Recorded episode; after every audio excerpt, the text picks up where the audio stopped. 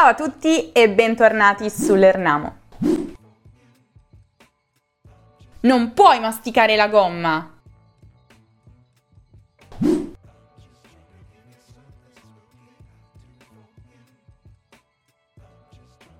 Non puoi scattare delle foto qui! Non puoi mangiare ora!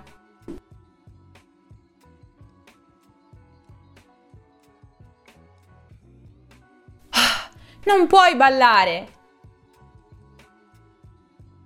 Ah, è veramente frustrante sapere di non poter fare qualcosa, non è vero?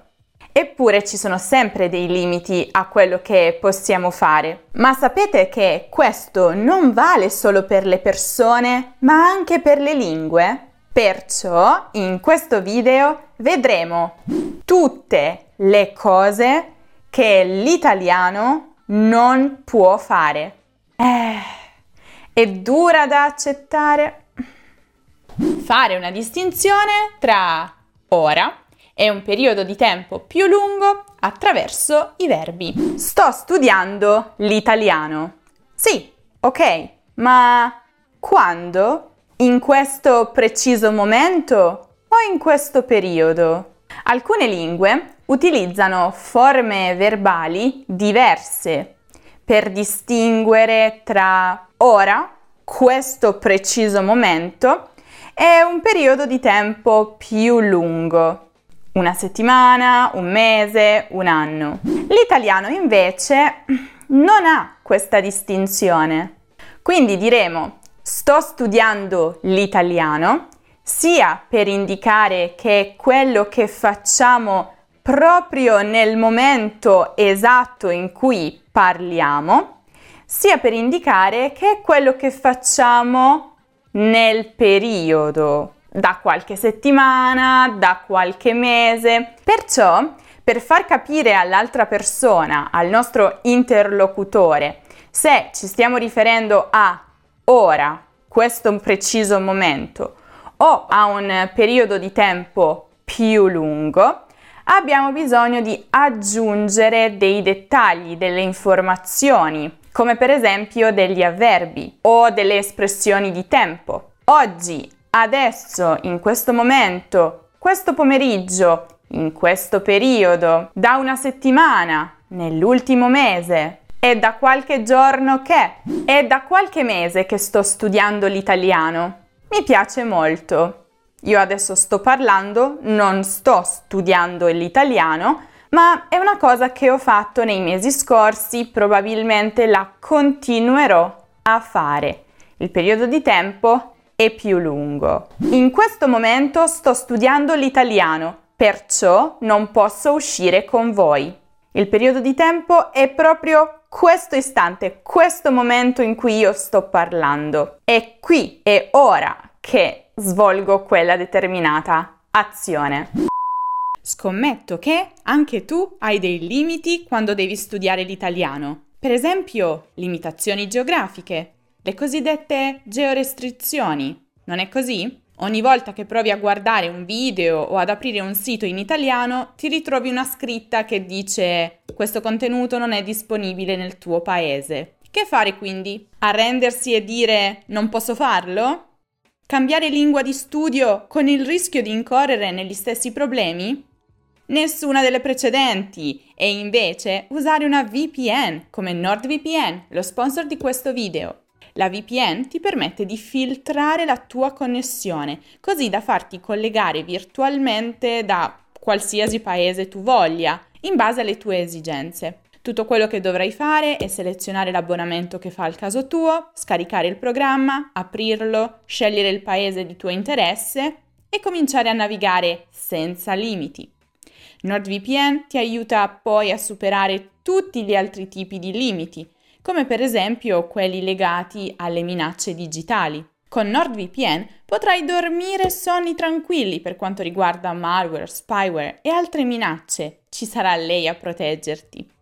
Insomma, cosa stai aspettando? Supera tutti i tuoi limiti e impara l'italiano con tutte le risorse a disposizione online. Se ti iscrivi a NordVPN con il codice coupon LERNAMO, pagherai pochi spiccioli al mese. Il link per farlo è in descrizione. E ora torniamo ai limiti dell'italiano. Fare una distinzione tra processo e risultato. Alcune lingue utilizzano forme verbali diverse per esprimere quello su cui ci si vuole focalizzare nella conversazione. Cioè, è più importante il processo o l'aver completato l'azione. Quindi è importante l'azione stessa o il fatto che sia stata conclusa? In italiano non c'è una distinzione. Vediamo un esempio. Se io vi dicessi ieri ho letto un libro, dalle mie parole, voi non riuscireste a capire quale sia la cosa più importante. Se io voglio dire che ieri ho passato un po' di tempo a leggere qualche pagina di un libro o se invece io abbia letto l'intero libro e lo abbia concluso. Anche in questo caso, per essere più chiari, bisogna dare più informazioni. Salutarsi in modo diverso se ci si è appena incontrati o se si sta per andare via. Se vi chiedessi quale sia il saluto più comune nella lingua italiana, la vostra risposta sarebbe L'ho sentito, l'ho sentito. Ciao! Per alcuni stranieri che studiano l'italiano, tuttavia, è un po' strano il fatto che in italiano non esistano due forme diverse di saluti per quando si arriva e per quando si va via. Infatti noi usiamo ciao sempre, sia quando arriviamo, ciao, come state? Sia quando andiamo via, Ciao, è stato un piacere, a presto. In molte altre lingue non è così. Un esempio molto banale è quello che succede in inglese con hi e bye. Fare una distinzione tra chi ospita e chi viene ospitato. Se vi dico Marta è la mia ospite, cosa sto dicendo? Sto dicendo che io ospito Marta a casa mia Oppure sto dicendo che Marta ospita me a casa sua? Bella domanda. Fuori contesto non possiamo sapere chi ospita chi. Infatti, in italiano la parola ospite indica sia la persona che ospita sia la persona che viene ospitata. In grammatica stretta il termine per indicare questo fenomeno è enantiosemia, per indicare il fatto che una parola assuma due significati completamente opposti tra loro. E ci sono diverse altre parole in italiano che si comportano così. Ora, non dovete conoscere il termine grammaticale tecnico enantiosemia, ma veramente vi aiuterebbe conoscere quali parole si comportano come ospite per evitare equivoci, fraintendimenti. Per fortuna io ho realizzato un video proprio su questo argomento e lo trovate, indovinate un po', qui in alto nella card o giù nella descrizione. Quindi, se siete interessati, dopo, dopo aver guardato questo video, potete guardare anche quello. Terminare le parole in consonante. Eh già, ogni parola italiana deve terminare con una vocale. A, E, I, O, U.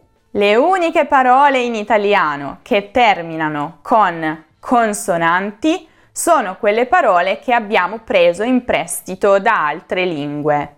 Jeans, yogurt e così via. Quindi è proprio una cosa radicata nell'italiano il fatto che ogni parola debba terminare con un suono vocalico. Adesso però sono sicura che molti stranieri concorderanno con me.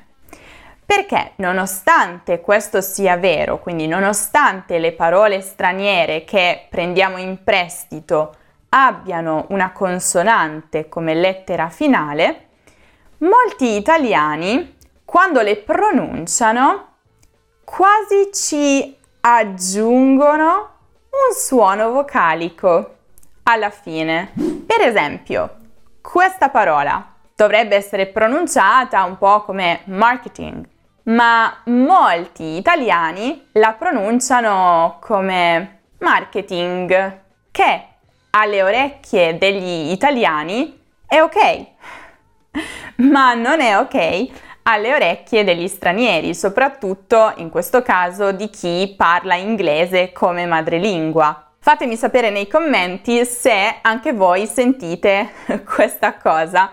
Distinguere frasi interrogative e affermative senza affidarsi al tono di voce. In tantissime lingue, e non parlo solo dell'inglese, ma anche di una lingua romanza come il francese, esiste la forma interrogativa che di solito segue delle regole leggermente diverse rispetto alla forma affermativa e a quella negativa. In italiano no, questa forma non esiste. L'unica cosa che fa capire al nostro interlocutore che stiamo facendo una domanda è la nostra Intonazione. Mangiamo un panino. Mangiamo un panino?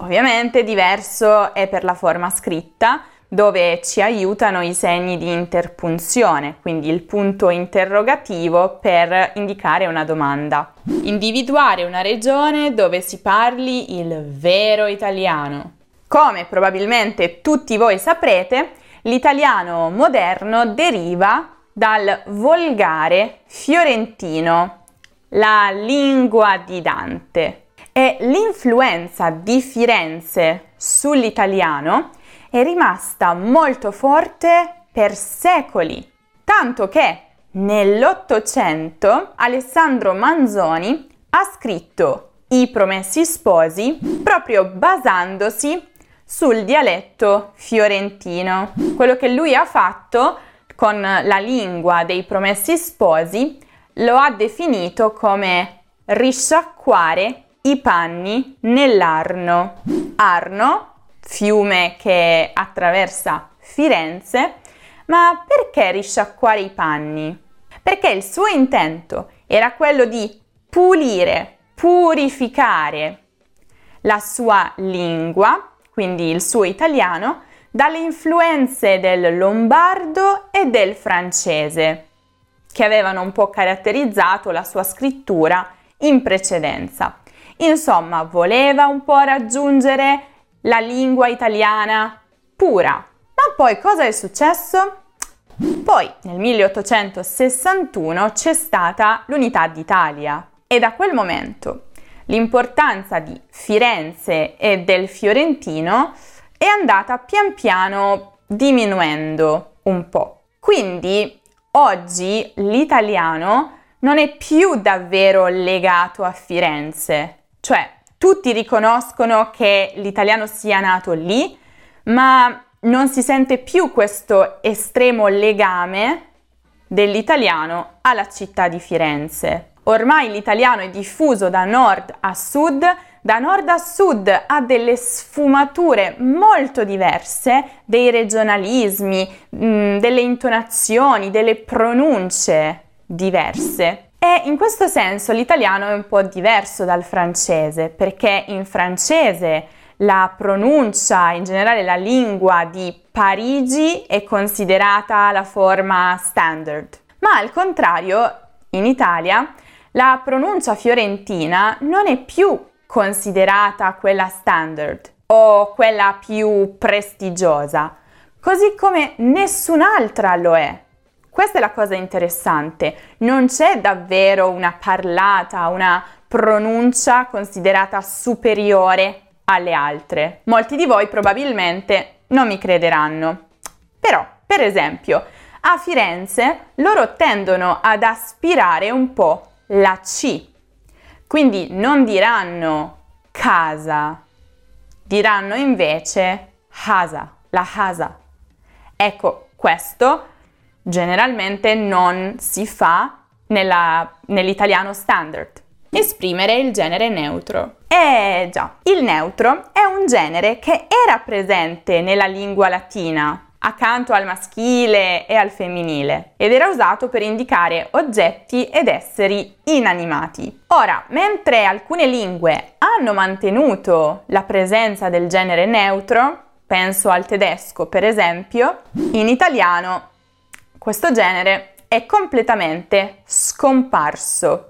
Ci sono solo dei residui di quello che era in passato. Volete un esempio? La desinenza plurale a di alcuni nomi. Avete presente tutti quei plurali che sono apparentemente irregolari? Braccia, urla, mura, corna. Ebbene, tutte queste parole in origine erano neutri, plurali, terminanti in a, e oggigiorno sono rimasti come dei plurali, ma sono diventati femminili. Nell'ultimo periodo alcuni studiosi si stanno interrogando sulla possibilità di introdurre nuovamente il genere neutro in italiano, ma ancora non è successo e sinceramente non sono sicura che accadrà. Secondo voi invece andrebbe inserito in italiano un genere neutro? Vi semplificherebbe la vita o pensate invece che ve la complicherebbe? Fatemelo sapere nei commenti. Che strano questo italiano, ma come vedete nessuno è perfetto, neanche l'italiano, anche lui ha i suoi limiti. Spero che il video vi sia piaciuto, se invece adesso volete passare dall'italiano agli italiani, non perdetevi il video in cui vi racconto quali sono quelle cose completamente naturali per gli italiani, ma bizzarre per gli stranieri. Lo trovate come sempre, indovinate un po', qui in alto nella card e giù nella descrizione. Se invece cercate un qualsiasi altro argomento di grammatica o di cultura italiana potete visitare il nostro sito lernamo.com. Se il video vi è piaciuto non dimenticate di lasciare un bel mi piace che ci aiuta tanto. Iscrivetevi al canale se ancora non lo avete fatto e perché no, seguite l'Ernamo anche su Instagram, su Facebook, su Twitter, su Pinterest, su TikTok e su Telegram. Io vi aspetto prestissimo in un nuovo video.